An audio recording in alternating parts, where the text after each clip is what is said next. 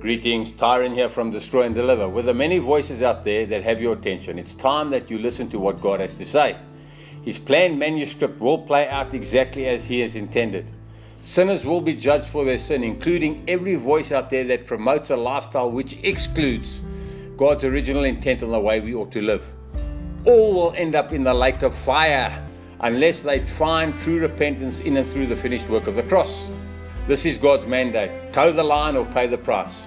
We are entering a time of great deception as the overarching draw card where many will be hoodwinked into believing lies. So, if your voice or the voices you are listening to supersedes the instructions found in the written word of God, the Bible, you are in danger of hellfire.